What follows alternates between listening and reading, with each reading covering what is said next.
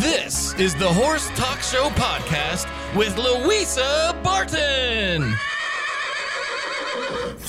Uh, this this segment coming up, we are going to do our sound advice with Scott. I have Helen Barbizon from Pleasant Acres co-hosting with me this morning, and we now have our farrier in the house, Scott Chandler. And I always need sound advice, and he is definitely the best man for that. Uh, veterinarians see hundreds and thousands of cases of laminitis a year, a very painful disease that affects the horse's feet. Especially alarming is that some cases are actually preventable, and sometimes we are killing our horses, unfortunately, with kindness, and there are some things we can do to prevent. Obviously, you want to work closely with your veterinarian. If you don't have one that you're working with right now, Peterson and Smith uh, are definitely uh, the a company you can reach out to who'll be able to support you in this. Very important you get your veterinarian out there quickly as soon as you think you might have a case of laminitis. The next most important thing uh, or maybe even equally as important as, as good vet care, is that your farrier and veterinarian can work together to help the horse because it is about their feet. And um, we're going to talk to Scott Chandler about some of the cases that he has seen and ways that uh, you can prevent and treat uh, for the best results and the best prognosis. Good morning, Scott. Good morning. It's lovely to have you back on the show. Uh, it's nice to be able to park my feet in town for a day or two. He's been a very busy chap lately. Been on the road and on the run, so we haven't had a chance to talk to him. Talk to us a little bit about laminitis. Laminitis is the most deadly disease for a horse. It's, I believe, more deadlier than colic. That these horses are, despite their strength and ability and endurance of an athlete, that when the hoof capsule fails, that's life threatening. And it takes a team effort, and the team effort begins with the veterinarian and the farrier, but at the same time, those two people have to be on the same page and understanding how important the first week or two of laminitis really are. That if they're not under the microscope of these horses, despite what a lot of research for some clinics and things say, that a venogram, which is when they inject the dye into the hoof capsule, it allows you to know how much blood supply is there. And if that blood supply has been compromised to the point to where it shows you how aggressive you have to be to get in front of it. And it is an expensive procedure to get these horses on track, but it takes a veterinarian and a farrier that have worked as a team and understand how critical these horses have to be to get them comfortable and to try to get them put back in a direction where they can be used again as a broodmare or even go back to performing. There are horses back there out there and competing at lower levels. They're not competing at the level that they used to, but they're back in service.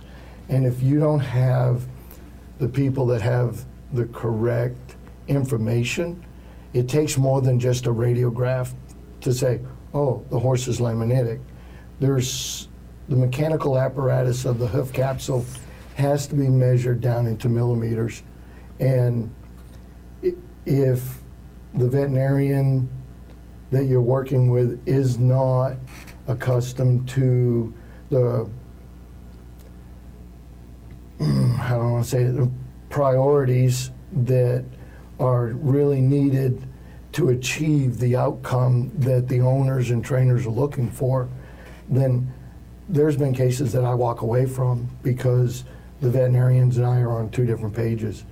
I've continued my education, and I just got back from Kentucky taking another advanced podiatry course, and w- I took one of the first ones back in, I think it was 02 or 03 at Dr. Ric Redden's Podiatry Center. And the information that I walked away from there with was changed my whole perspective of horseshoeing because I now look at a foot three dimensionally, not just two dimensionally. And we, the inside of that hoof capsule is so complicated that every millimeter of sole depth and uh, dorsal wall, we call it HL zone, all these things have to be measured, and they're measured in millimeters. The palmar angles are measured. Um, we see cases that are acute, and we see cases that are chronic.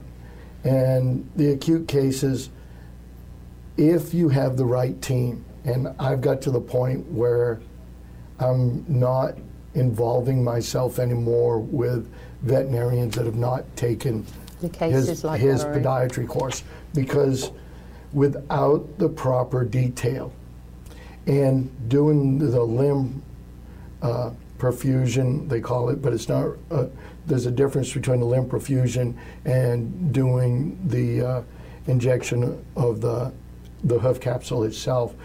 Because when that tourniquet is put on on the ankle of that horse, it has to be put on so tight that there can be no leakage past that tourniquet.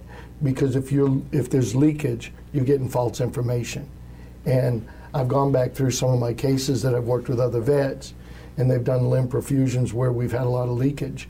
Well, if we didn't have that leakage, that might have been a little more information to determine whether or not we win or lose that case. And it, I've gotten to the point where if they've not been through his podiatry course, I'm not involved. If they're not going to play ball to the level that I want to play at, then I'm out. And I hate that for my customers. I hate it for the horse. And people But you say, want results. yeah, I, I'm, we're brought in to, to save this horse's life.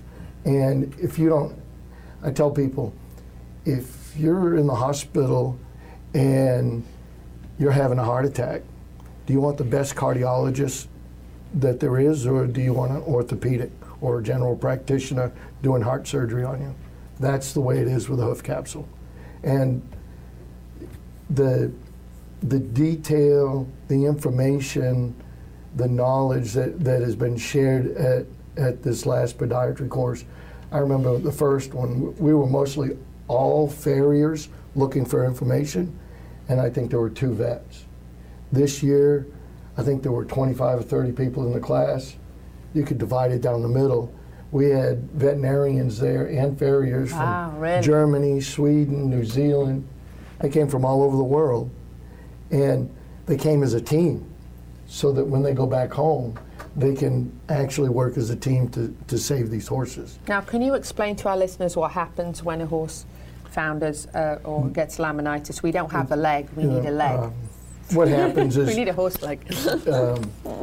inside the hoof capsule there the lamina and i tell people when you look at what holds it together just imagine velcro how strong it really is. And that's kind of when you dissect the hoof capsule you can see the epiphelias how they're interlocked but inside that there's all th- there's hundreds of thousands of little phylliacs that hang off in that that help hold all of that together. And when that fails if anybody's ever hit their thumb with a hammer Ow. and missed the nail and how your thumbnail will blister and fall off well that's how it is for a horse. And when that when that fails what that allows is the separation of the of that. And when that happens then the coffin bone has nothing to stabilize it to hold it in place. And that's where when they do the venogram you know how much blood supply is getting because the coffin bone's so sharp that you can it actually cuts off the blood supply to the circumflex arteries that are wrapped around the coffin bone. So that in itself is just painful enough. And then it's a matter of trying to sustain enough load bearing surface with the palmar angle to hold those horses where they're at. It's like with uh, Doc's Ultimate uh, wedges. People go, oh, they're good for 30 days, and then you take them off. No, they're they're put on there, and they have to be put on at a certain angle. Whatever that horse's palmar angle is to the ground surface, we try to hold that to the X-ray block and through the ultimate wedge so that it relieves enough tendon pull to save these horses. It's it's very complex. It's very time consuming. Um, but in the acute stage, it, everyone working together as a team, you're you're much greater at turning these horses around, and the cost effect is much more minimal. But when we see the acute stages, that stuff's been going on for a year, year and a half. Some of those horses might have missed their window of opportunity, but there are stages that and steps that can be done where they do what's called a deep flexor tenotomy. They cut the deep flexor tendon, and it stops all that mechanical pull long enough for those horses to lay down a lot of sole depth and foot growth. And it's just timing is everything. And that's why I tell people it, it's great that you have your general equine practitioner come in, do their protocol, but you need more than the information of just a radiograph. And these horses change rapidly. So you got to have people that are willing to drop everything and run because it's it's a life-threatening disease and I've had to in the past probably 60 days had to have dropped uh, my whole schedule for a couple of days where where we've had to go and work on some uh, chronic cases and we're turning these horses around but it takes a whole lot longer than if we could have seen them in the first 30 days say or two weeks but when Do those, you find a lot of cases where people don't catch it right away? Yeah, oh yeah, there's cases that horses uh, might come in, you know, he's a little foot sore. They put him in the stall. They give him a bute for three or four days. Oh, he's doing a little better, so they throw him out.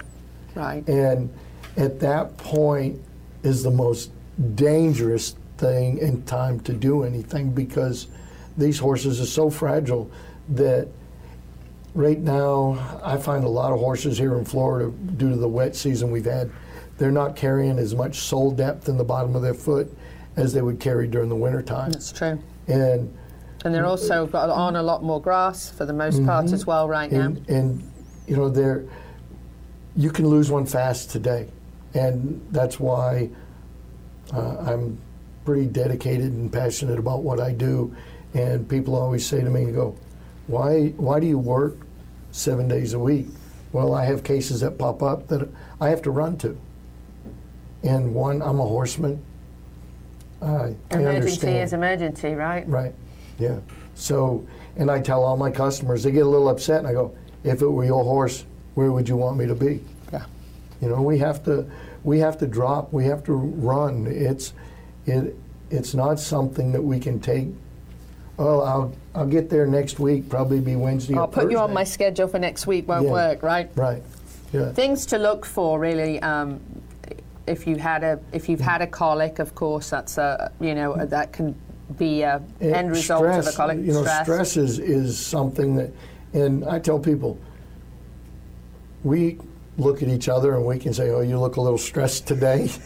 Horses, for a lot of people, some people don't notice it, but horses stress totally different than humans. Sometimes they don't even show you that they're stressed, you know. And you bring them in, they're a little footsore, or you bring one out of the stall, they're sore. All of a sudden, they're having a hard time turning. They're starting to rock back on their hindquarters. Big red light. Time to call. Heat in the feet. And it's time to call that vet and podiatrist or farrier people that have the protocol that it takes to try to save these horses. And a lot of people go, well, stand them in ice. I can't remember the temperature that they said at the symposium, but it takes a lot of cold to penetrate that hoof capsule. So it if it makes you feel good. if it makes you feel better. you know, that you feel like you're doing something. And, and I find that's, that's the biggest thing because we as humans, if somebody goes to the hospital, the doctors and nurses are running around, they're doing things. When these horses have laminitis, everybody wants to fix it like that. And it doesn't work that way. It didn't happen overnight. that, there were no. signs coming, and there are cases where mares will get laminitis through foaling. Uh, when I when I used to shoe at the paint world all the time, I would see horses come in off the trailer and be really really foot sore, and when I was there, would pack their feet, and I'd put them in ultimate wedges for a couple of days to get them settled down, and they would be able to able to show. I always felt like I really wish you wouldn't show your horse, but they've just traveled, you know, almost 2,000 miles to get there, and just the heat from the interstate in the summertime coming up through the bottom of the aluminum Be floor enough. trailers. Yeah. Um, it, you could cook an egg in the floor of them trailers sometimes in the That's summer. true. You're right. And people, because we sit in the cab of the truck and the AC's on, Mm-hmm. and we're going down the road and they think the horses are cool. I yeah. never, and they know. no, I never traveled to the big shows with any of mine during the day. They all got traveled at night, just due to less stress, and Mm-hmm. it's much cooler. So really, it's, it's catching it very quickly as soon as possible, getting your veterinarian out there, making sure your veterinarian is up to speed on all the uh, the latest um, laminitis uh, uh, really Procedures. procedures, and training because that is important, and then making sure that your vet and farrier are on the same team, work together, and have the same goals and, and aspirations to I get mean, there. I've worked with some vets here in town, and we've had some positive direction. And uh, they might say, "I want you to change these shoes," and I'm like, "Well, they're really comfortable right now. Why do we want to fix what's not broken?" Well, I have better luck with this, and I'd be like, "Well, I'm under the veterinarian's wing, so uh, I'll, I'll go with their protocol, and things will go backwards." And my new policy is if we're not on the same team, I don't play. Yeah, And I- absolutely. I, hate that for the horse, but I have resources where I can get a team player and we're on the same team and working towards the same goals. Right. And that's what it's about for these horses. It, it's like I tell people if when people get cancer or have heart problems, they want a team that's going to work for their benefit. I have a team that works with me, and we work for the horse and the owner's benefit. Absolutely. Scott Chandler, I want to thank you very much. Sound advice with Scott. Um, very good advice for a, a, a very, very serious disease, as you said, probably the most deadly for horses, laminitis. And uh, sometimes, unfortunately, we see horses do not come out of it um, and, do, and are not uh, able to be corrected to, to the, they've gone beyond the point of, of repair. So it is really important that you get the vet out really fast and that your vet and farrier work together, and it is possible it can reoccur. Um, you know, after an initial. Uh, They're, they're always at risk after after, after that, yeah. So it's very, very important that even after treatment, even if you end up with a good outcome, that you monitor it very closely after that. And a lot of horses that um, are older or overweight or have Cushing's um, can be uh, predisposed to it as well. So it's something to just be very, very aware of. And, and if you see any of the symptoms, it's really important. Time is everything. So thank you to Scott Chandler this morning for being with us. Sound advice with Scott. Hopefully we get you back in a couple of weeks if you're not too Uh, terribly busy. hopefully- There's hopefully nothing. things will settle he's he's there a bit. popular. That's all I can say. He's very popular. Hi, guys, this is Louisa Barton. I really hope you've enjoyed this edition of the Horse Talk Show podcast. Connect with us on Facebook, Twitter, and YouTube and let me know what you thought. Now, please go out there and share the podcast.